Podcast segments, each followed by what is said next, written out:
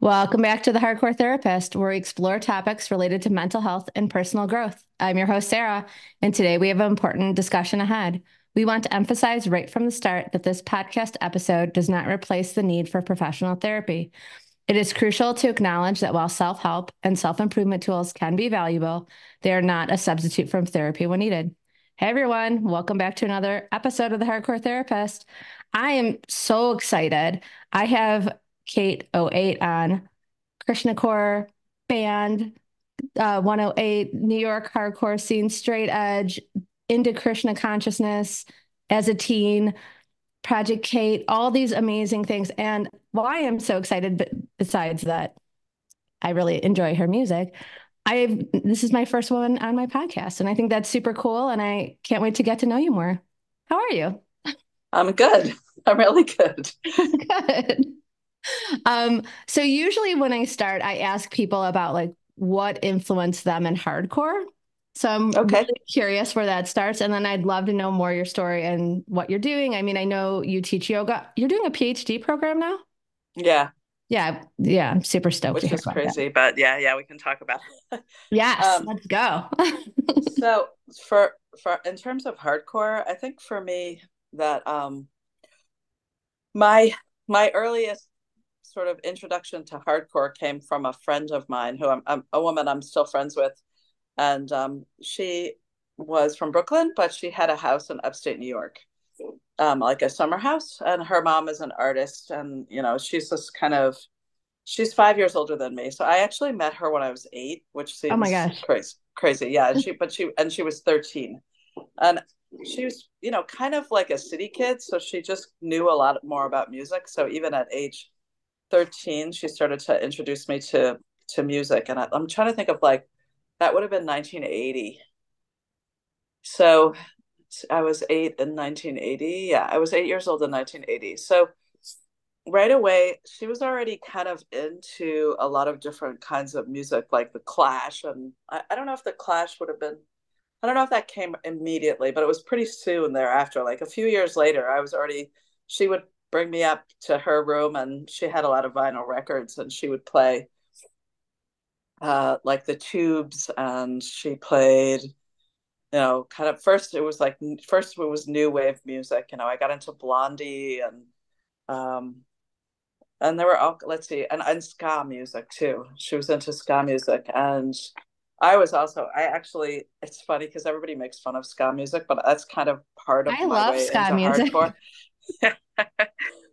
so she had um, madness and this and the specials and all that stuff and she got me into that. And then when i was about i think i was a seventh grader i think i was 12 my mom let me go to brooklyn by myself. And then my friend Merritt actually took me to first to cbgb's then we went to this there used to be something called rock america which was like a friend of ours worked at and she would um, she would edit like videos for MTV. Oh my god. She's actually in the book, um, the matinee, the, yeah. the book called Matinee. She's in that book. Her name is Michelle Skorka. And Michelle was like the first true punk rocker I knew. And I was like way into it. As soon as I saw like what it looked like and what it was going to be like and everything. And it, it also was my, like my dad took me to see, um, to see Re- Repo Man Oh yeah. At this local art art theater that I actually just went to last night to see another great movie called Origin, which everybody should see. But basically, I, I was like, okay, I, I know I want to be a punk rocker, but it was just like hard, you know. You like, I, you live in upstate New York. It's 1983 or four or something. Like, there's no, all you could do is kind of like try to fashion your own like punk rockers outfit and yeah. stuff like that. Like, and look at pictures of punk rockers and like you'd have to cut your own hair and there was no hair dye you could get or anything. So you just had to kind of you had to kind of make it up but i was i was into it. But um, michelle and mara one day came my mom sent them to my my public school in upstate new york when i was in seventh grade to pick me up. And it was like the greatest like john hughes movie ever because like i was there in like upstate new york. It's like all kind of like the local people like farmers and kids with flannel shirts and work boots and like you know legit farmer kids and in come these like ching, ching, ching, ching, ching, these two cool punk girls one is like she had tattoos of pumpkins and Halloween, like bats and stuff. And my other friend, and she had like she had her hair dyed, like she had manic panic, which was yeah. like impossible to find. And she had like cool punk hair, and they had like creepers, and like I was like, I I have achieved, I've achieved the height Coolness. of human existence. So they they were the ones that really introduced me to to punk and hardcore, and um like Reagan Youth and then the Beastie Boys when they were a hardcore band. And I was yeah. like really little, you know, I was like 12, but I actually was like one of those 12 year old girls that was like fully grown. Like I'm the same height now that I was yeah. then. And, um, and so pretty soon after that, like we had like, you know, Mara, my, her name is Mara. She had like a radio and she could pick up the, the Albany, the SUNY Albany radio show, which was, you know, I don't know exactly what the the year was. Probably a little later, 85, 86, 85, I think. She and there was a guy who who is this guy Dave Stein who did the radio show at at U Albany, whatever it was. I can't remember the name of the radio station, but and he would play hardcore and punk records. And so we kind of like figured it out that there was hardcore and punk like was starting to happen in Albany. So when I was at the end of eighth grade, and my I had my dad at the time you would see flyers that's how you would find out so i was like right. walking down our our cool street in albany which is called lark street and there was like a flyer for um, black flag playing at the suny campus ballroom so i had my dad drop me off at the edge of the suny campus. I think about it now because now i'm doing a phd there program there at suny. And um and i walked in and just like you know went found my way to the student center and went to the you know went to see black flag. And another band that was dave stein's band called albany style opened up for them. Uh-huh. and i was about to change schools and go to a different high school. And some of the kids from my new high school were actually at black flag so i was like okay this is going to be a way better change for me i'm going to go right. to like a punk rock high school which I which I kind of did actually, although they weren't as into it as I was. Like nobody was nobody was that into it.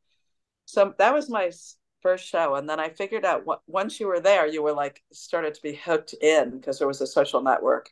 So at that show, I got like a flyer for another show, which was at this at the VFW hall, um, which was really at at this still just a few blocks from my house now, and um, and it was i think it was like seven seconds and you know it was like all these really pretty cool old school bands. Dag yeah. nasty played there um the Descendents played there. So i started to go and then once you were hooked in you know and my my punk style was like I had jeans and I like bleached them. Like I yeah. put bleach, I bleached anarchy signs and peace symbols onto the jeans because I was trying to, I was trying to have some, like, I didn't know exactly know like and then like um i cut my hair like really short on one side and long on the other side and then i would put on like black eyeliner and i had combat boots from the army navy store and then you would tie like a flannel shirt around your waist and you were like okay i'm ready for i'm, I'm punk you know? And we were living just, par- we were living parallel like the exact same yeah. life in like the suburbs well, 51 when's your birthday? Yeah. may 12th okay yeah I'm, yeah. I'm like two weeks older. I'm a one month older than you.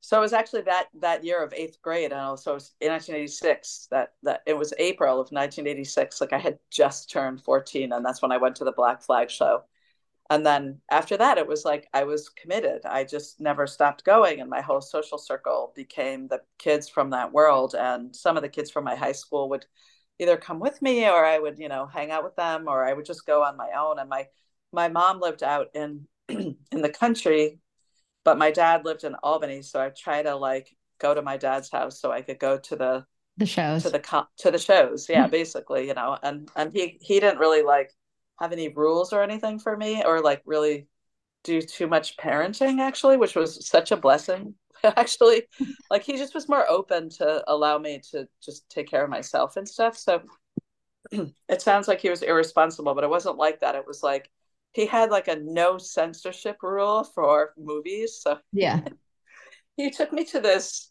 He took me to see the movie Salvador, which was like really traumatizing. I think it was around that time. It was like I was like so like oh. It was It's about like the uh, Sandinistas killing nuns and Oh, and so there. I can't remember because I don't know the politics of that very well, but it was a really famous um famous movie um that everybody should watch.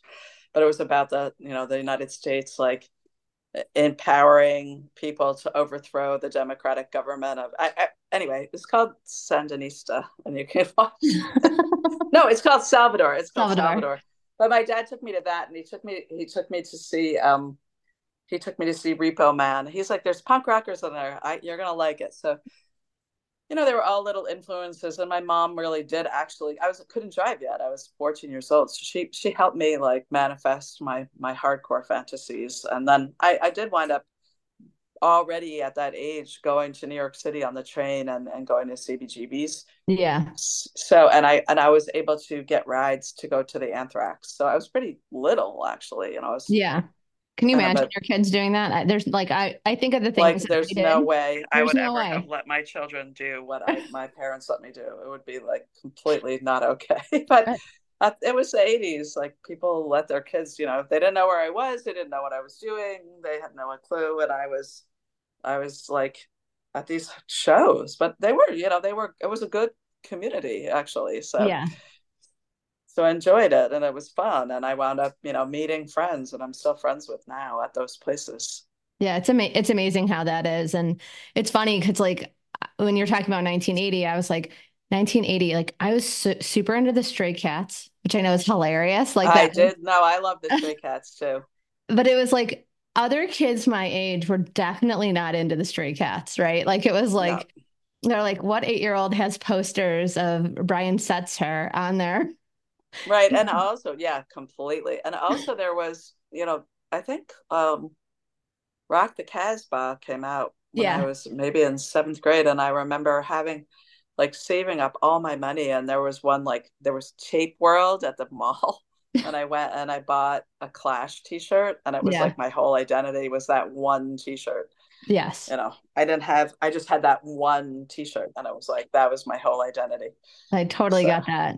No, and yeah. I, it's funny, like all the things that you talk about doing, like I wore, like I would go to the Army Navy store and buy combat boots, but that were always so big on me, which were ridiculous looking. Like I could never find, like, because I wear kind of small shoes for as tall as I am. And like, I would, you know, same thing, like bleach my jeans, put safety pins in my jeans, do whatever I could. Yeah you know a hundred percent i would have like a hundred peg my jeans with like a hundred safety pins and i was yeah. like i'm punk rock yeah yeah no totally and we had a college radio station um, at, at, the community college and my friend at the time chris riley who i'm still i still you know run into occasionally he would he made me like a mixtape of the radio yeah. station like the punk show and i was like this is it this is everything for me Right. I was like funny too because they played like a Dougie Fresh song, and I like had it. I recorded it off the college radio station, and then I like memorized all the words. Yeah. Because there was always this like you know punk and hip hop or like or rap music were kind of you know there was some parallel between them. For and sure. Some, so yeah, some of the stuff that I had was literally like and, and that guy Dave Stein would he would make everybody mixtapes. So he made me mixtape with like Dag Nasty and Seven Seconds and Stalag 13 and you know it was it was my I mean only through social networking and being with other people your age were you able to find out any of this stuff. There wasn't any other way to find it out. Right. it's like you can't even imagine that now you know it's like no. it's, it's no. just not even like possible so. Very different world.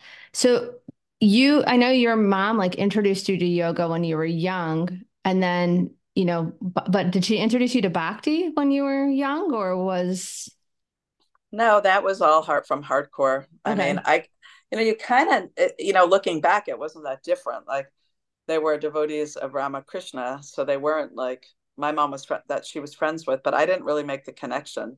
Right. The connection to bhakti really just for me came through hardcore. I yeah. you know just knowing like people were krishnas and this and that and like you know the Cro-Mags and um you know i knew people joined the krishnas like that was something that was known i didn't exactly know why and everything although when i was 15 i think i was I'm pretty sure i was 15 i was in 10th grade and i remember this only because it goes with the waldorf school curriculum where you're studying thoreau and emerson Mm-hmm. And I went to a show in New York City, and then Steve, my who's now my husband, and then and Ray Cappo were at the Krishna, like at the Krishna temple in Brooklyn, and they were going to drive back to Albany. So like at the time, I didn't want to spend six dollars on the train, which was right. It's literally six dollars to get to Poughkeepsie, which is crazy. That is crazy. Six dollars? What? so, but that was a show. yeah, they were like, "We can give you a ride." I think I saw them at the show, and they were like, "We can give you a ride back to Albany tomorrow." Or you know, I I lived on the way to Albany. Well, they could take the Taconic Parkway and drop me off at my mom's house. So I met them at the temple, and you know, it was interesting because I went into the temple, and there was like, you know, how smell is like one of the senses that gives you like the best. It's like is connected the most deeply to your memory.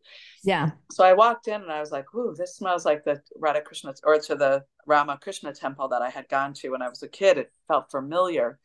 And then they had made they had made um like some type of you know there was food from the temple there and there was halava which was like a sweet yeah. and somehow it was something i had tasted as as a kid with my mom you know it was familiar to me but also it was definitely through them that I, you know, and then we were, I was reading Bhagavad Gita because it was a text that inspired Henry David Thoreau and the American Transcendentalists. And so I had some, some connection to it. And they were like, well, do you know Bhagavad Gita? And I was like, well, actually, I do know the Bhagavad Gita because I, I know Thoreau and Emerson, and they t- spoke about the Gita. And then they were brand new brand new to Krishna consciousness. And they just like tried their best to tell me every single thing that they knew that they had learned in the temple as brand new, like temple kids. Um, so basically, the whole entire ride home, they were telling me, you know, there's you're trying to replace the the experience of the five senses with uh, you know, material senses with sacred things. I remember it really well. So you're smelling incense and your hands are that your sense of touch is satisfied by touching the beads and your and your your hearing the your hearing senses rather than just hearing garbage or it's being fulfilled by hearing this transcendental the transcendent sounds of the names of god and you know i just remember them going through all that stuff and just feeling like okay that's interesting you know but there's so much also negative propaganda about the, you know Vaishnavism in America being a cult, which is it's right. actually not. It's a it's just a a religion that comes from India that's counter to what we understood as religion, and especially in the 1980s. Yeah. So that's really my introduction. But I did do physical yoga asana with my mom, and she had like a yoga group at the house. I don't think it lasted too long, but she had one of the ashram people come down, and they would do you know sun salutations and some yoga yoga practices. And my mom taught me. And also i was like it was the time when there wasn't much to do when you were a kid. So my mom one of the ashram people gave my mom a book called about kids yoga and it showed like a little indian boy and in like a like a dhoti like and he could his it showed like his back being not that flexible to being really flexible by practicing yeah so i i wanted to practice i wanted to try it and i wanted to I wanted to become flexible like the boy. I can remember I had an orange cover and I think it was called like kids. I wish I I wish I could find it again. I don't know who wrote it or anything, but um and it showed the kid like the before and after pictures of him doing yoga yoga poses and yeah. the the change in his body. So I would I would like put the book out on this. We had a little like an outdoor porch, and I would put the book out and I would like try to do the yoga poses so I could become flexible like the boy. And then I also went one time because I took music lessons at the ashram. Um, and I went one time when I was a kid and they had like a children's retreat. And at the children's, and you know, it was all, it was really a retreat for the adults. And then they had like a children's program. And my mom wasn't serious about it, but she let me kind of go. Like I, I went, I took myself to the retreat. Okay.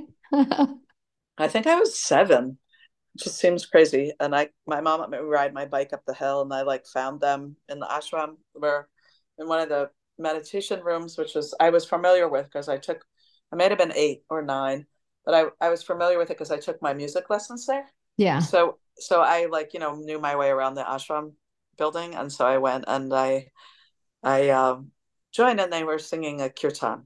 Oh, amazing! And, yeah, and I I liked singing. I was always into music and singing and this and that. So in every form, you know, from from like being in the choir and being in the orchestra and the band and everything, I was always playing music in some form. So they were singing and I I joined them to to sing and that was like my first time I ever was in a kirtan. Oh, it's so cool. Yeah, it's crazy, right? Yeah, it seems so funny now. No, yeah. it's it's funny. It's just you know the story too about just having your mom just okay, go ahead. And you just rode your bike up the hill. Yeah, I rode my bike. It was a really steep hill. I'm like, I remember it being really hard. I'd be like cranking on my little no speed bike, banana seat, purple bike. Right. That's so great. With a groovy flower banana seed. Yeah, I had a flower banana seat too. The long hat, like I had streamers on the handles. Totally. Mine was yellow yeah. and pink. It like kind of nice. had a Hawaiian feel. nice, nice. Yeah. I think I got a I got a 10 speed when I was like an eighth grade or seventh grade, and it was like a really big deal. I really wanted a 10 speed. I thought it was going to change everything. I, I, it definitely helped, you know, because when you have no speeds on your yeah. bike and you're just cranking and you go pedal backwards to brake, you know, that was that was some tough. I got one for my engineering challenges. Totally, I got one for my bat mitzvah. Like that was that was That's something awesome. I remember having a so I could ride my bike to middle school if I needed to. Nice. Wow. That's awesome. I remember it was blue. That one was blue. Like these are the things that you remember. Nice. Yeah, yeah. You, yeah. You you say it and then all of a sudden like boop in your memory and there yeah. it is. Yeah. It was so a big cool. deal, you know, because you wanted the roll down handlebars and that was yeah. like the move. Yeah. Totally. That's hilarious. So, okay, so you grew up in Albany, you went to a Waldorf school, you're you then changed high schools, right? Like that was kind of the thing or No, I went to a public school and then I went to Waldorf High School. Oh, you did. Okay, that's that's Yeah, and that was that was outside of Albany. And I I grew up living with my mom and she lived in something which is called Greene County and it's on one side of the Hudson River and then we moved to the other side of the Hudson River into Columbia County which is like now the most expensive county in the New York State. I don't know it's where Hudson is. So like it's it's like so weird and funny. But at the time it was like a hippie town, you know, and and just people at the Waldorf school and very local people and were the only people that lived there. And now you have like this wealthy Brooklynites, movie stars, and the local people that live there. Wow. But my husband and I recently bought a house in Albany. Oh, um, cool. um, because uh, which is where my dad always lived. So I, Albany was where I went to shows, basically. Okay. Okay. Yeah. Cool. And and so so you was when you were 15 when you went to that show was that when you met Steve or was that I met Steve when before that I was I was younger than that. I met him because he would put the shows on at um at 288 and also at the VFW and at the Hibernian Hall. So I actually knew him like I met him when I was like 14. I met I think I met him at that either at that Black Flag show or like within the month of that that oh, Black Flag cool. show. Yeah. And so him and Ray Raghunath, what yeah. and uh, they and and they're and they're very good friends still, right? You're all yes. very good yes, friends. They are. Yeah. yeah, that's amazing. So you're down in New York. I just I want to understand like I want to understand more. Like I I've heard, but I think people want would want to hear like how you got into Krishna consciousness from that point where you're like, I know about the Bhagavad Gita. I read Thoreau. Like well, basically, like because I was so much younger. I mean, at, you know, Steve is seven years older than me, so he wasn't. It was just like a friendship, and ba- basically, then he and Ray, he left Albany, and he moved to the Krishna farm. They first they moved into the Brooklyn Temple together, yeah, and then then Steve wound up moving to the Krishna farm, and Re- Raghunath went there for like ten minutes, and his main contribution to farming was, according to my husband, owning a pair of overalls. but he really didn't have it he didn't have it in him to do be a farmer. Like it wasn't cut out for that. And my husband became very serious about his spiritual life and he became a brahmachari. I mean, he wasn't my husband then. He was just Steve Reddy, some guy that I knew. And I was still in like, you know, 10th grade, 11th grade, 12th grade. And I just knew he'd like gone off and joined the Krishnas. And I was like, okay, I guess that's it, you know? And then I think I was in college and I was playing um, I was playing some music. I did my the first the first iteration of Project Kate was uh Alan Cage and Sergio Vega right in the band, and I, and we would practice in Alan's basement. And Alan and Sergio, I think, lived together, and, and you know, it seemed like the super ghetto now, but it was on Union Street and and Park Slope. Yeah. And at the time, it was like you know, still you could rent a whole house there for just a little bit, and they lived there with their girlfriends, and in the basement we would practice. And somehow I came down the stairs, and he was like, Alan was like, "Oh man, I I think it was this." So memory, I know, is malleable. So if anyone's hearing this and this isn't accurate, but this is just according to my memory. He's like, "Yeah, it's Steve Reddy," and I remember Richie Birkenhead told me I saw Steve Reddy. He, he is like totally culted out, and he's like he was. I saw him like there's a parade in New York, and I saw him out there, and he's dressed in orange and doing book distribution, and I was like, "Oh my god, what?" You know, I didn't really, I was like, that's a little too much. Like, you're supposed to be into Krishna and like wear the neck beads, but like really moving into the temple, not that many people did it. Right. And I was like, oh God. And he would write me letters. Like, we would write letters, and his letters would be like, his letters sounded like really crazy. And he would be like, just chant the holy names of the of the son of Nanda and become fearless. And I'd be like, okay, that's really weird, you know. but then then something happened with him at the farm and there was you know like because there's human beings there was some political you know upheaval where at the farm which is called Gita Nagari and he wanted to leave the farm because they were making decisions about farming that he didn't agree with. And he kind of left the farm and somehow and I don't know how like he was like kind of giving up being a monk and he had this metalhead girlfriend named Trisha and I bumped into them I bumped into them at Lollapalooza, which is oh my- outside of Albany, which is yeah. crazy because there were like 20,000 people there. Yeah. So like the first one when Henry Rollins, uh, yeah. Rollins band played. Okay. Yeah. Yep. I went to that. And Jane's Addiction. Yeah. And, and we were all really into Jane's Addiction. You know, we were like, although they weren't good. It was like body count, Jane's Addiction. And I right. was like, I think hardcore is dead. There are people who are not hardcore moshing on a right. grassy knoll at Saratoga Performing Arts Center. This just has gone off the rails.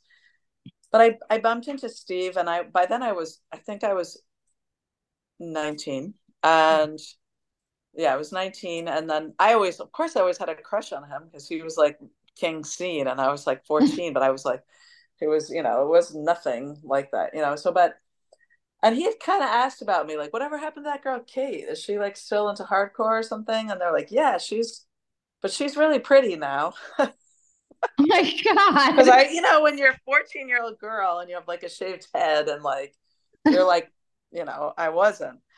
But anyway, basically, he, um, we kind of started to like I guess I got his I think he was saying his parents and I got his parents it was a no pre cell phone parents phone number and then we like hung out and and then we just were like friends and then i was you know then then i kind of we started to date you know and when we got i went back to school in new york this was like on my winter break maybe my freshman year of college maybe my no it wasn't my freshman year. I was dating somebody else. It was the next year. And at least one person at that um and it was i think it was the summer i think it was the end of my second year of college and we started to date. Yeah it was that's when it was.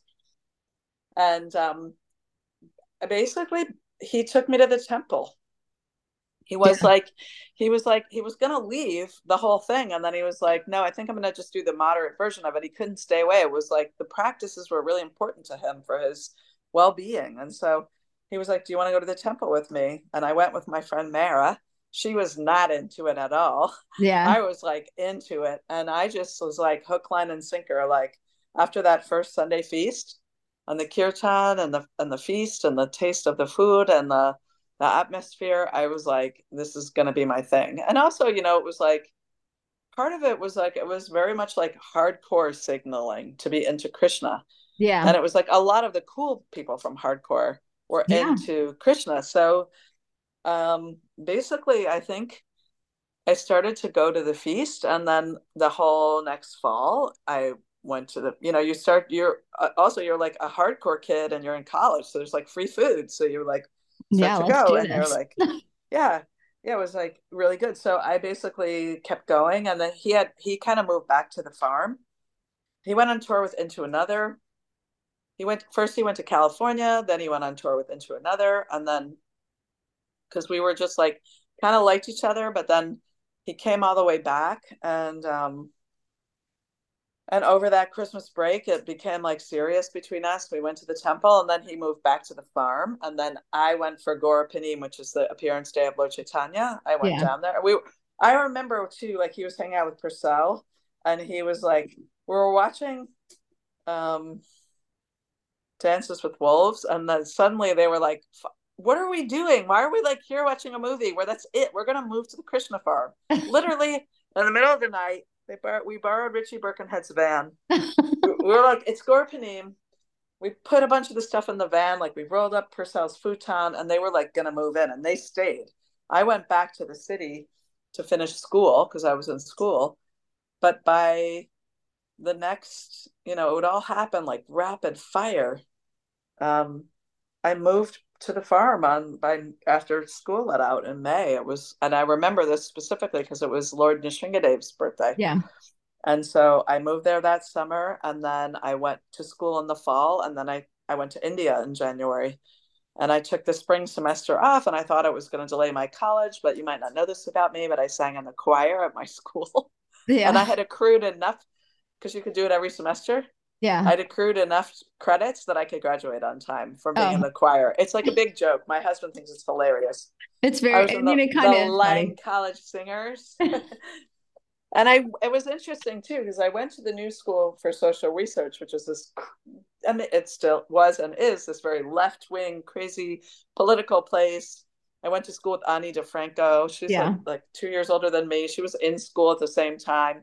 I was taking the classes after she was taking them. So I just got her biography and I'm like, yes, I took that class. I read those books. You were in the class before me, you know? And I, I at the time and I did actually get her like demo tape in the Yeah. hallway kind of thing. She recorded cassettes and I think she must have dubbed them or something. Anyway, so yeah, it was this really exciting time of music and you know, it was like the music that was happening was like you know, because I was living in New York City too, was like Burn and Quicksand and um later Orange Nine Millimeter, and then you know, then we had this whole Krishna like place where we all lived together. A bunch of us like who had lived in the temple and gone on the Shelter 108 tour. We basically left there and we went and lived in this loft together on 24th Street Yeah. and that was where you know it was me and um me tim owen who started Jade Tree records Yeah. um norm Arenas, or actually he has a different name now norman Right. brannon Brannon. norman brannon and he was um you know it was like texas is the reason was happening and we were just like yeah whatever yada yada yada but i don't think we i don't think we ever like realized that what was really like the impact of what everybody was doing Yeah. at the time, but we were just all friends, you know, and we were hanging out and making music. And, you know, that was when we, uh, 108 got started, and I went on tour with 108 and in Shelter that first year, and it was 1993. So it was actually between my junior, and there was a an action packed four years between my junior and senior year of college. I saw that show And in yep, Detroit. and then yeah. that was with the tour that you were we were in Detroit. Yeah. Yeah. There was not a lot of people there. I don't know if you remember. I, you probably don't remember, I think the Detroit show was kind of shitty. Maybe that's why I blanked it out. it, it was the Yeah, small, 'cause it's actually my favorite. It's one of my favorite shows of all time. Like it That's good. I'm glad because I think sometimes you're just like so tired. You've been touring. We did 60 dates, which is ridiculous. Yeah. And then you're just like, you play these shows, and there were some of the shows were amazing. Most of them were amazing, but some had like, you know, one time we, we played a show with Refused, like far above the Nordic Circle. Right. and I think there were there was this enormous, beautiful theater, and there were like ten people there, and I Yeah. was just like, "Can we just not play? Like, Can we just hang out instead? can we just like not do this? You know, because it's kind of like weird and humiliating to play for like no people." So, um, yeah, and I remember Detroit too was a thing that there was supposed to be this like really cool famous guy who was a devotee, and he had he had been the actual Ronald McDonald clown. Yeah. And then he he left there and he became like a devotee and they were like, yeah, he's really I don't know why on earth they thought the guy that played the Ronald McDonald clown was like going to be super like legit and like really really really rich, but like I remember it was a thing that Shelter was going to get to go to his house and it was going to be awesome and he was going to be super it was going to be you know cuz Shelter always got like more props and we did. And 108 was like all right we'll just stay at some girl's house. And it was like really off you know and now now in retrospect. But i guess like the house was like really creepy and weird. It was like a the, if it was like a gross house we would call it a skull house. And it was really big but it was we they called it a skull mansion and it was like horrible.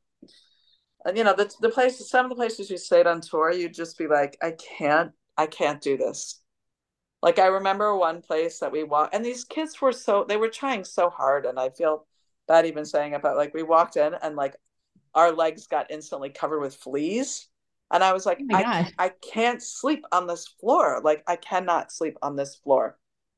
Like there's no way I'm gonna lay on the floor like covered in fleas all night. Like I just can't do it. I I remember that was like a breakdown point where I was like, I I I might call my dad.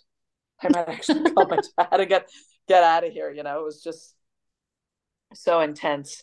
And i think that night we we never would spend money on a hotel but i think we were like we, we actually have to sleep somewhere clean and we packed everybody into like two hotel rooms or something. Because we just we were like this is this is beyond the level. This is just yeah. beyond the level. Um we had a couple of places things like that in europe too you know like the shelter i mean the 108 Refused tour where they were like okay here's where you're staying. And you're like this is at the club in the room with all the video games which are on and they're just like making noise and right. like lit up and you're just like you're so exhausted and you're just like how am i going to do this you know then we just we did we we slept in that room we were like it was it was pretty brutal it's pretty brutal so so when I when I when I usually when I do the podcast too, I talk about like mental health, obviously, because yes, sure. I'm a therapist. No, no, no, it's totally fine. What do you think touring like that does to a person's mental health?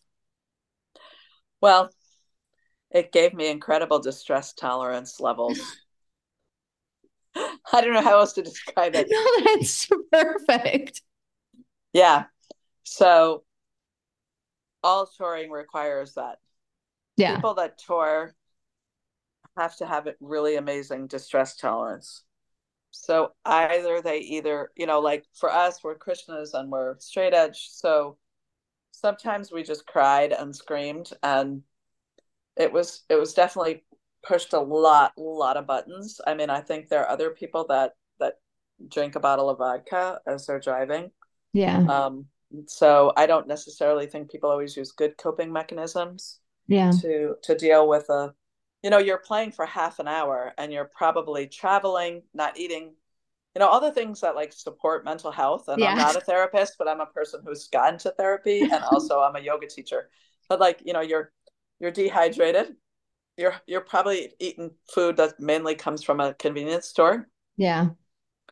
Um and for whatever reason the krishnas would always they'd be like we're going to bring you food and they would bring us like cookies. And so you we were eating like tons of sugar which is really is not good for your mental health. Actually. No, it is not at all. We were sleep deprived, like beyond belief, and sleeping in piles of people, and traveling, which just like unbalances you all the time. And then yeah. you just get up on stage and play. And if you were sick, you'd play. I remember I had like probably a strep throat, like in Sweden, and you were like, "All right, get up there and just like do it, you know, because you're there. You have to do it. You had no options. I mean, I guess you had options, but we didn't feel like we did.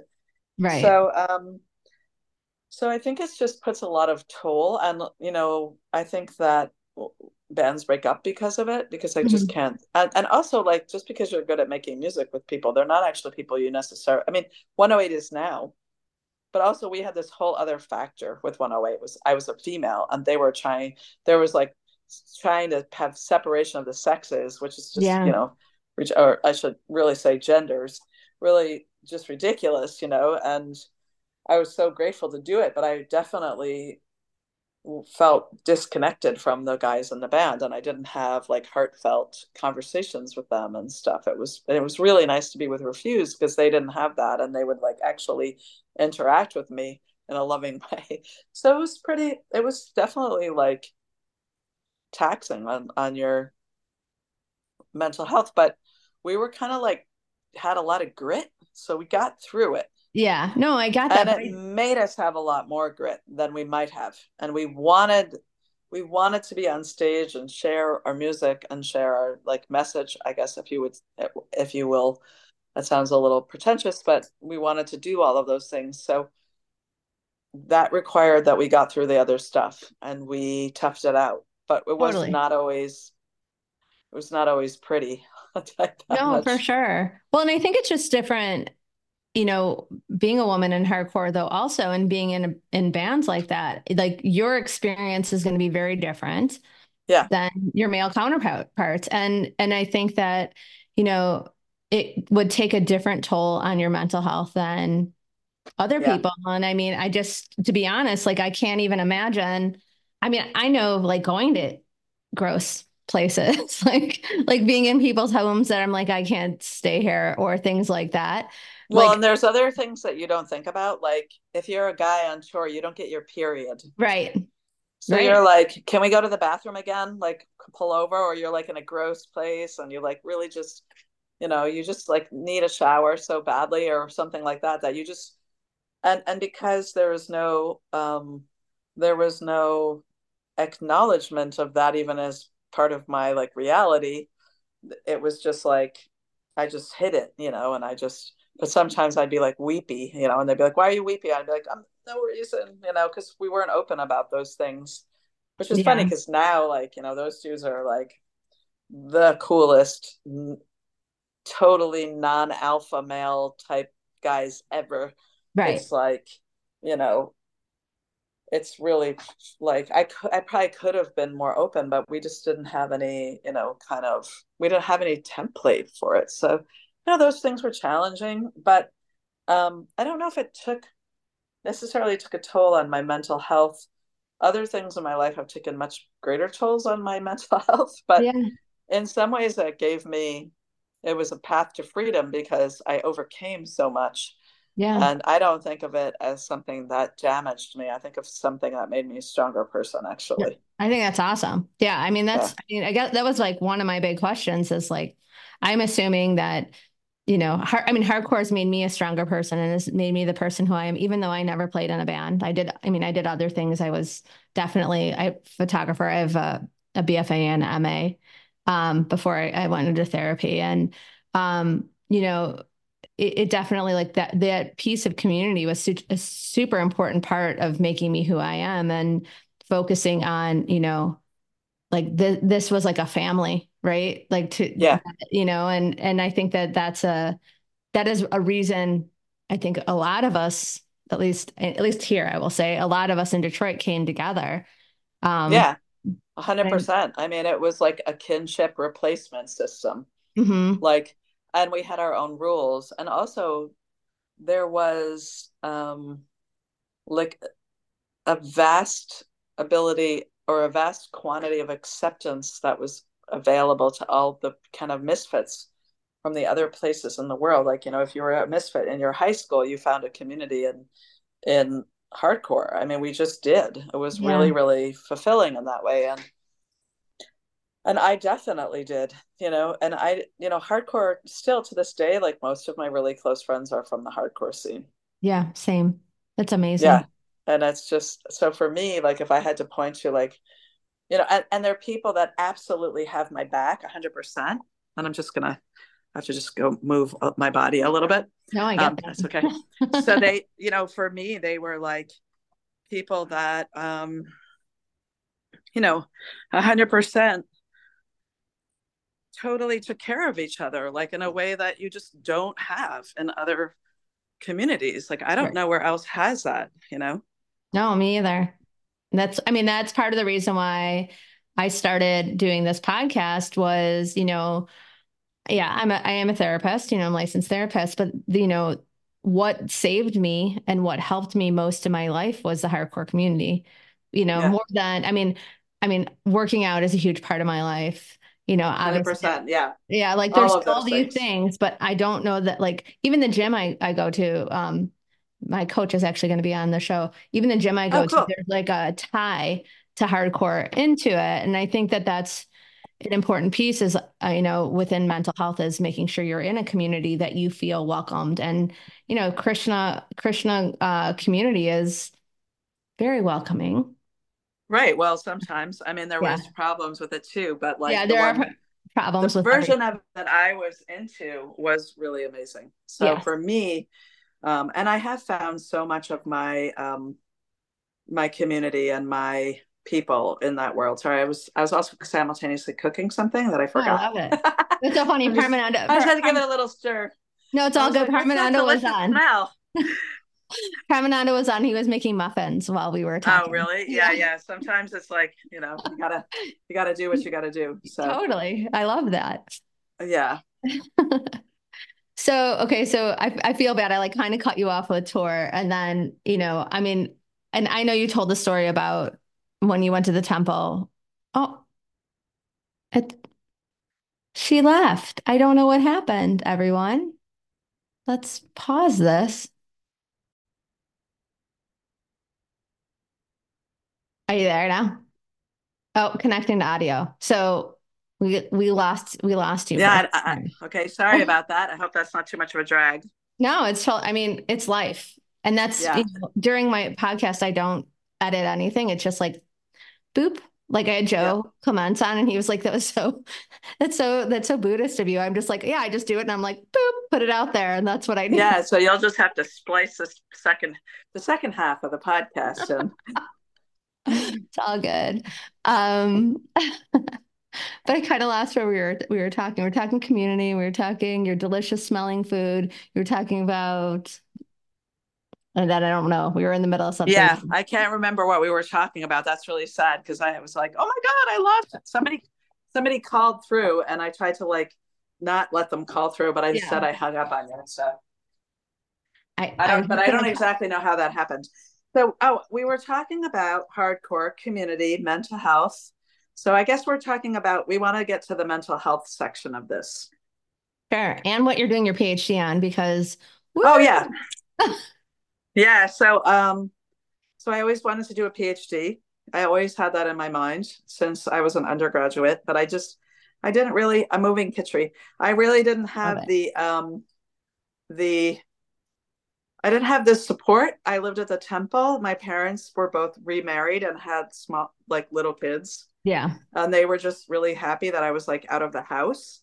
And so they didn't really, I think they were also kind of like financially taxed out and they didn't really have the uh, they didn't have the knowledge that I could probably apply to someplace and get funding. I just didn't have anybody backing me. In addition to which, I was like living in the ashram, so I just didn't have anyone who was like, "Hey, why don't you apply for funding or like apply to some schools?" And I wasn't very particularly focused at the time. I was like, kind of like, should I be in a band? And also because I was a Hare Krishna devotee, the only way for me to be with my this and, and it was really funny because like five minutes later everybody was just like didn't do it but at the time i thought like if i didn't do what the temple authorities told me i had to do that i would be like kicked out of the temple so i got married like when i was really really young because that's what they told me to do yeah and that re- the result of that was i didn't i did not you know um go to graduate school. yeah. And um, it wasn't terrible. I had then I had my kids really pretty young. I got married. I had the kids pretty young, and um, I basically kind of set that down. But it stayed with me the whole entire time. Like I never gave up on thinking that I might do it. Yeah. How old and, are your? Sorry. Uh, how old am I? Or my? No, kids? your kids. Your kids. Okay, so my son is 21. I have a one daughter that is 20, almost 24, and one that's almost 28. Oh my gosh. Okay. We I have three kids too. Oh my God. Are you like my stunt double or what? I think so. Mine are a little bit a little bit younger. I have a, a 23, 21, and uh 16. Yeah. So I basically never gave up on the hope of, of doing this project of, of you know getting a phd so i just as soon as my son went to school the next day i started school That's awesome. So what did So you get your like, master's "Kids out in? of the house i'm going for it Yeah. What did you get your master's in? so i'm still finishing my master's right now and it's in cultural anthropology and i'm writing a feminist analysis of the power structure of ISKCON Woo. Wow. yeah nobody's none of the leadership is uh, actually a lot of people really want to read it but um so it's a little bit of pressure to really do a good job but it's funny because i think people are a little worried about what i'm gonna say which they I mean- should be. No just kidding. Um i mean they wouldn't be worried if they didn't know that there was you know like this uber patriarchy power structure yeah. that yeah. Um and you know even even i will tell you that some of the people that you know everybody thinks is like this wonderful hardcore guy and you know fantastic devotee person and blah blah blah are the people who have said things to me like i just think a guy needs to be doing that and you're Oh, like really yeah, no. Do you play guitar with your genitalia? but you know, that's the kind of thing that still gets said to me, and without really any kind of like no sense of no kind of self awareness. So Yeah. that's really interesting to me. I'm like, all right, I hear you, I see you. You know, it's like kind of interesting. Um, and you know, it's just it's still something I'm I'm I'm working through, and it's still happening. And you know, of course, it's not like the rest of the world isn't a crazy patriarchy, so it's not particular to ISKCON, but it is definitely, you know, worse than ISKCON because you have people that are working really, really, really hard, and you know, like we have like the the sort of liberal Americans who are like letting letting power structures exist Yeah. they're not working really only like you know like the worst conservative jerks are like making the power structures like like they're they're like they're not embarrassed to say like i think america should be a white country you know Yeah. but in ISKCON you have you have the leadership who are very a lot of the leadership and it's not all of them who are really conservative and they're saying that too. Right. you're just like god damn it you know this isn't this isn't my tradition. This isn't what i signed up for. I didn't sign up to become subjugated. Totally. wasn't my plan you know? And um and you have the people that are you know benefiting from that who are at the very top of the structure and they're if you might you might not have noticed this about me or know known enough about krishna consciousness to know but like i've never been invited to teach at a ISKCON temple I did not know that. And that makes Yeah. me very that makes me very sad. yeah so i have i'm here i'm in academia i am busting my butt to be an, a mother and help run equal vision and all that stuff and there's no one that thinks i wonder if she has anything to say Mm. in fact the very opposite is true so you're just kind of like wow all right so and the only women that get asked to teach or anything are like the ones that are like you know basically sarah palin style people Yeah. so people that are like women who are maintaining and helping contribute to patriarchal power structure hmm continuation you know Yeah. so it's like you know it's kind of a bummer it is a bummer. i've had i've had swamis try to mansplain academia to me who have never gone to college yeah. and i'm like i'm literally in the middle of doing this uh, a phd Yeah. I d- actually do know more than you, and that's okay. But like, why are you trying to? What's happening right now? What's even happening to me right now? You know, it's like watching it happen. It's just interesting because they have 100% confidence. Even my college professors, because you know, I'm like coming back. Everyone's young. Like I'm like not totally with it with all like the new ways of thinking about things and new theoretical frameworks and I definitely was a feminism, you know, second wave feminist, and that's not true anymore. But you know, things are all new, and I'm so happy because I've like updated my my theories and everything. But he said to me one time, my one of my favorite professors, you know, you just need to develop the confidence of a mediocre white male and you'll be happy.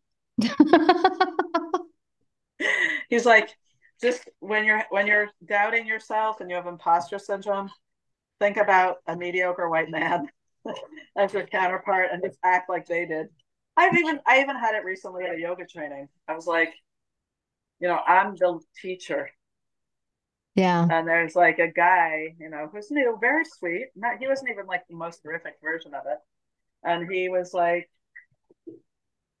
you know, just felt very confident to to kind of tell me what was up. And I was just like, let's think about that for a minute. You know, it's interesting see, seeing how much how prevalent it, it still is, and I think that even the even like the best guys have to really struggle against that because the society is set up for their you know it's set up for them to benefit and you know they have to work hard you know and they do. I think a lot of them do you know it's just yeah. it's just interesting also though you know seeing how much it still exists. And so i was fighting against a lot of that at that time. And i'm that's why i you know i was reading this bell hooks article and i got to i was like fortunate enough to hear her lecture at the new school when i was there. But she basically said she she writes an article called um, it's called theory as sort of theory as a methodology for healing trauma mm. and i was just like yes that is exactly what i'm trying to do is to have a theoretical framework to get through this to understand what has happened to me where i'm seeking this path of liberation and then it became this just this like you know in some ways a really horrific um like oppressive society you know where yeah. and it was it was straight up oppression or just being ignored. Mm-hmm. and i was already kind of like you know people you know i was already like at the time in hardcore like the only girl in a band. Yeah. I think we played with like we if we played 60 shows and there were five five to six bands a show you know, imagine I don't know what that is, but it's a lot of kids. Yeah. Five or six kids in a band. You know, it's like I don't know what the math of that is, but it's it's a good number. And there was one other female, and there was a singer of Ashes mm. that I saw on the entire tour. Maybe there was one more, maybe. I think I would remember. Yeah. I mean, I'll be honest, like I don't remember seeing any like you were the only person I remember seeing that was female yeah so you're like in the middle of that and you have you have like even like you know the coolest left-wing abc no rio dudes being like she's pretty good for a girl you know right. kind of situation. And yeah. um you know all of the self-doubt and the just the the angst around trying to like fulfill the you know trying to represent all women musicians because if you weren't good enough then they were going to decide that women in general were just terrible. And you were like ah you know it's just like a lot of like that probably took more you know that probably was was a harder thing to to wrap my head around than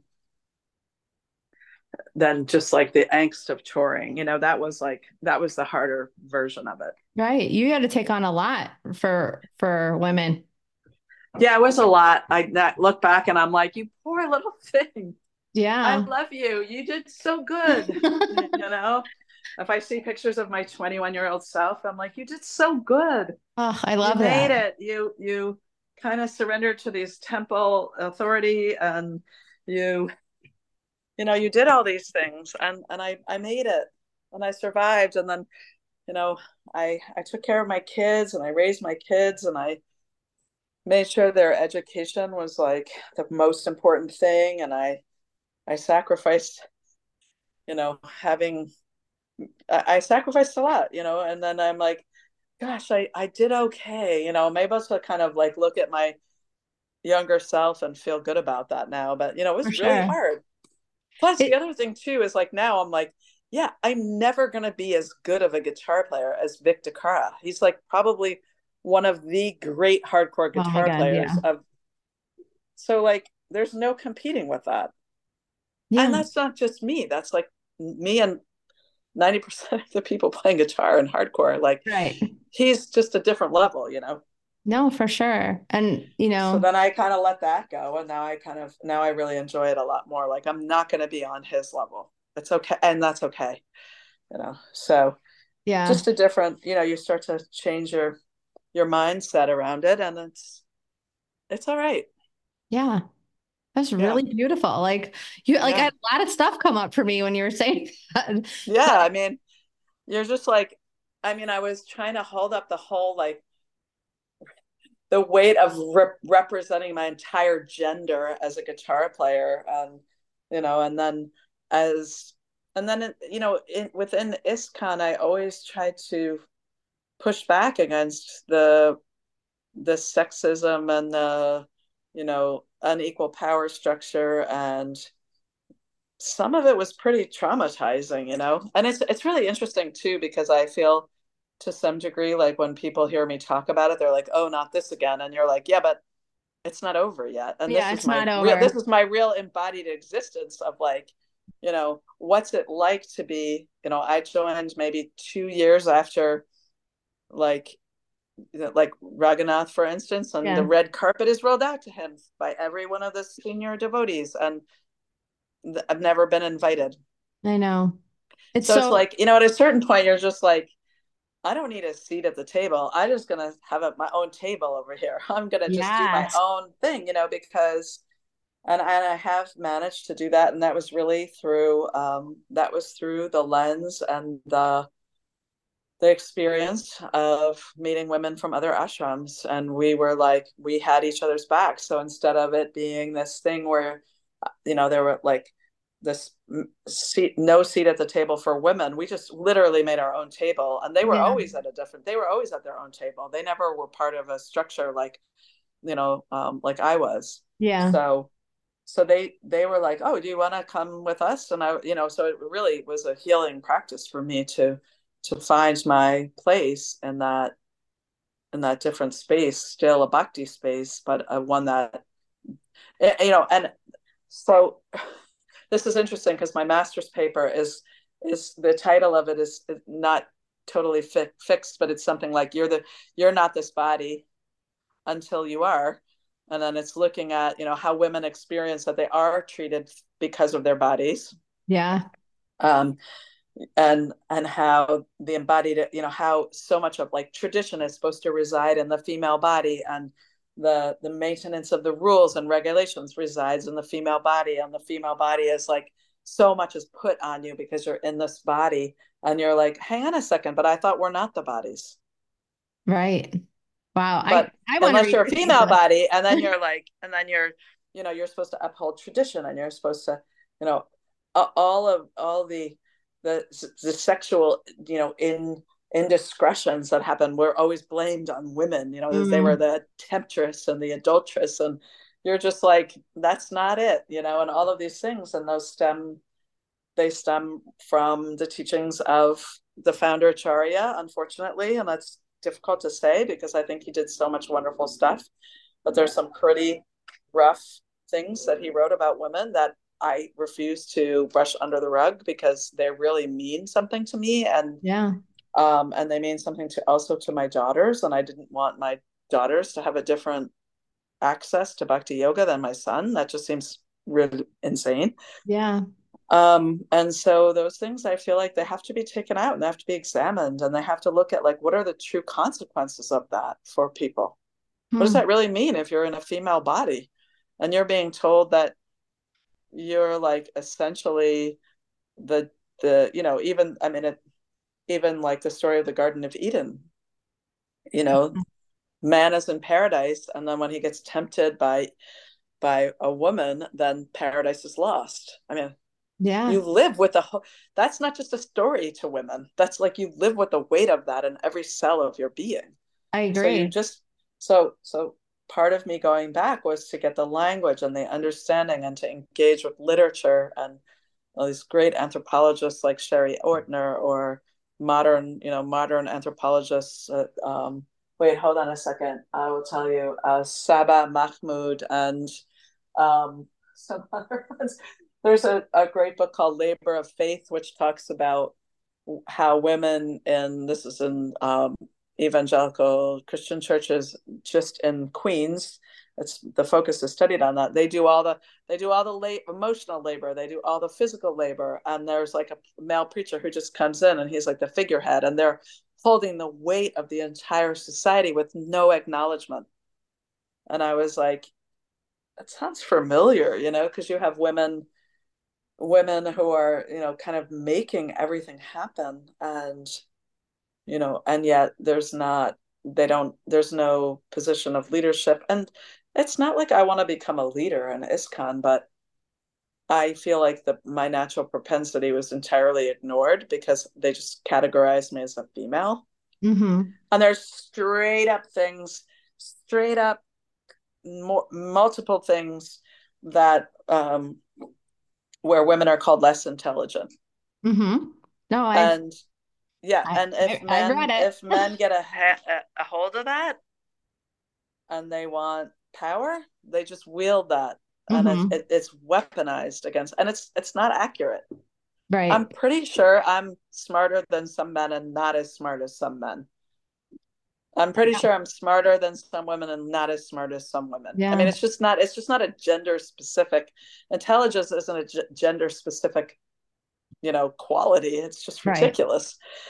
But it was it was we it was weaponized against women and used to suppress them emotionally and also sometimes physically and um, in terms of positions and positions and and things like that and um, you know, uh, I, I might actually have to just take one of these books. So, and Sherry Ortner is, is an anthropologist who I, I truly love, but she writes about um, uh, she writes about women in the state, you know, for instance, mm-hmm. um, and she writes about the ideological, um, like requirement of women to be virgins when they get married and things yeah. like that and why you know they're basically trying it's all control mechanisms mm-hmm. and th- this is also talked about in the movie origin yeah. and she she talks about how you know when when women the way of suppressing women is to just to other them to give them qualities to create taboos around their bodies mm-hmm. to control their access to to resources and to and education and everything like that. I mean, it's just exactly what they do is exactly the same mechanism, structural mechanisms that you use to create slavery. Yeah. Unfortunately, wow. it's you know, it's just it's just it's just a historical fact. Yeah. And she talks about the the near universal fact of female subjugation in all societies Mm-hmm. Although, you know, that's sort of second wave feminism. And then later feminism says, yeah, but women still actually find ways to express agency within that, within those systems of subjugation. So she doesn't want to just, you know, like Saba Mahmood, she doesn't want to just give up on the fact that women are still fighting, despite the fact that there's always the subjugation trying to be, you know, meted out to them. So, you know, I just felt like I needed some, I needed an intellectual framework to to manage through that and to write about it and process it. Because for me, theory has been a really healing thing. Yeah, and a way and a way to the other side, mm-hmm. and also just a way to claim my own space within a tradition that is in many other ways really fulfilling to me. Yeah. Wow. That was like it's so thought provoking. I um you know, I, I talked to uh, Joe Clements uh, a few weeks ago, and I he was like, "Man, you have a lot of letters behind your name." Like he was making some joke about it, and I was like, I think as a woman, like I've constantly felt like I'm like a sham, or like I need to prove myself as an intellect. And so I'm constantly like, I have three master's degrees. Like I'm constantly going back to school because yeah you know, because I because I have to, you know, because I feel like if I don't, no one's going to take me seriously. Like having this is going to make me legitimate, you know, then I think that that's something that doesn't get talked about enough um in ISKCON and and you know, I don't I don't know that like I mean, I, my uh, husband is also he's a Hare Krishna uh different mat, but you know, even talking about it within in his tradition. So it's just it's interesting. It's I, not only it's it's it's much worse than that actually. It's yeah. not just that nobody's talking about it. It's that there are people in leadership who are specifically working very hard to suppress women and I would say there's a strong really disastrous component of like colonial mindset because yeah. what is called ISKCON India is actually a bunch of white men in their 70s, late 70s, yeah. or early Prabhupada disciples, and they're create they're making policy suppressive, like qualities of or or uh, policies of subjugation that are specifically meant to make sure women are not not initiated, you know, have no, yeah, yeah. And well aware it's not good. And there's and there's social people are afraid of the social death that it could cause. They don't mm-hmm. want to be shunned. They don't want to be kicked out of their entire social world. So they oh, they they comply. Right. Because they're terrified of losing everything else that's dear to them. Yeah. You know, and some some women walk away, but there are now five different women who are initiating an ISKCON and people and they're just doing it underground. And I'm like just come rise up to the surface and be like I'm initiating because people don't even know that's happening. And they're also doing it. They're they're still it's I think it's a really important step but they're still hiding behind the the name of a male guru yeah. even though they're initiating. So yeah. I'm like just there is nothing about actually I think in many ways and and and according to some of some of the senior women you know the women that were joined in the early days, it's more traditional for women to be gurus in villages because they know everything that's going on. Mm-hmm. They know your children. They know what's happening. They're community. They're community based, and those. That's what the role of the gurus originally was. Mm-hmm. Was this very kind of like a teacher in your community?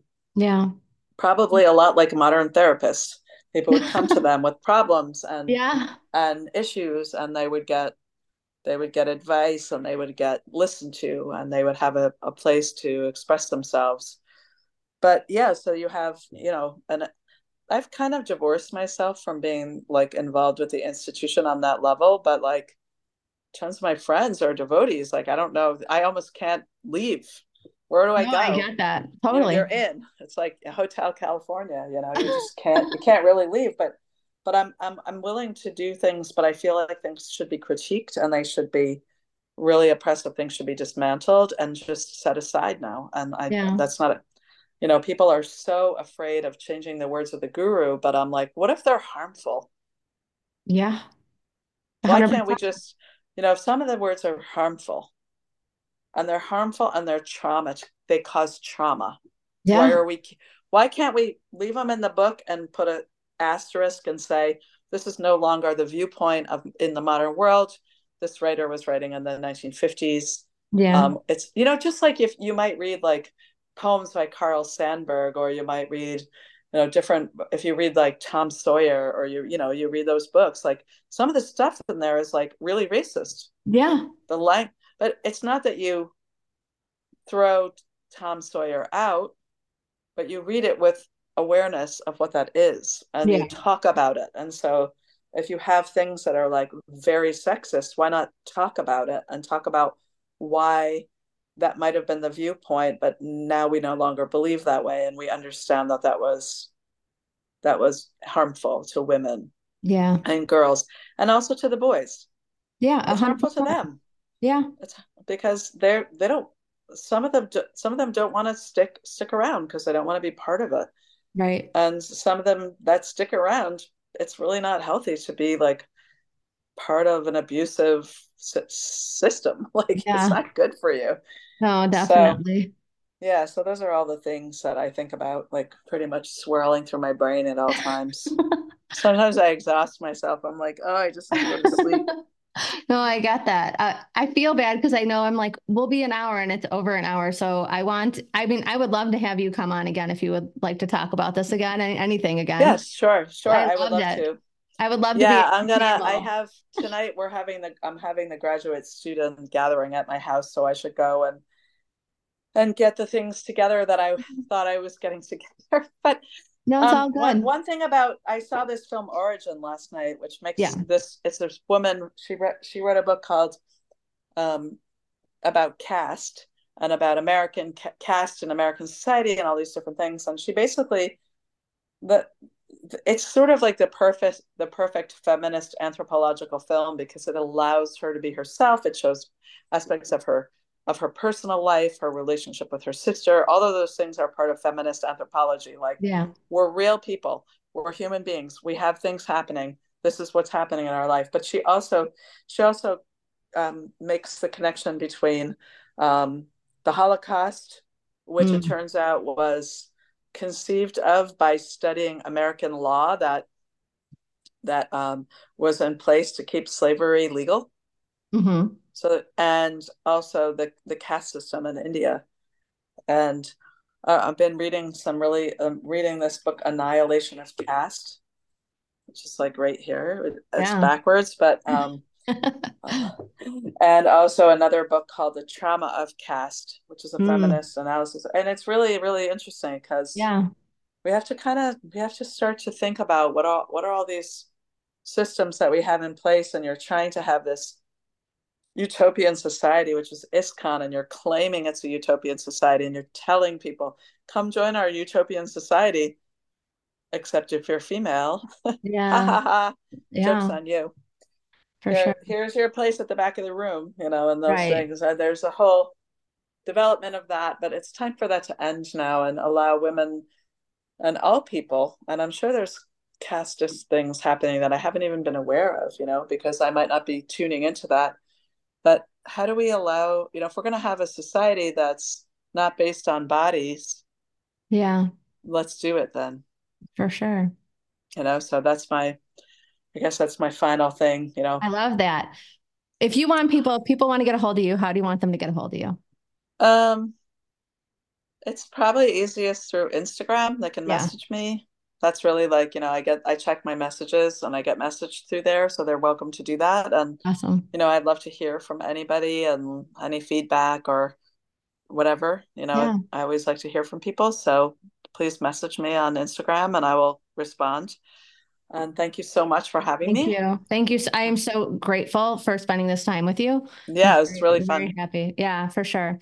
If you want to get a hold of me, it's the hardcore therapist at Instagram, the hardcore therapist uh, at gmail.com, or my website, the hardcore therapist. Any merchandise you buy from my site is 100% of that goes to um, people who are uninsured and underinsured to get mental health.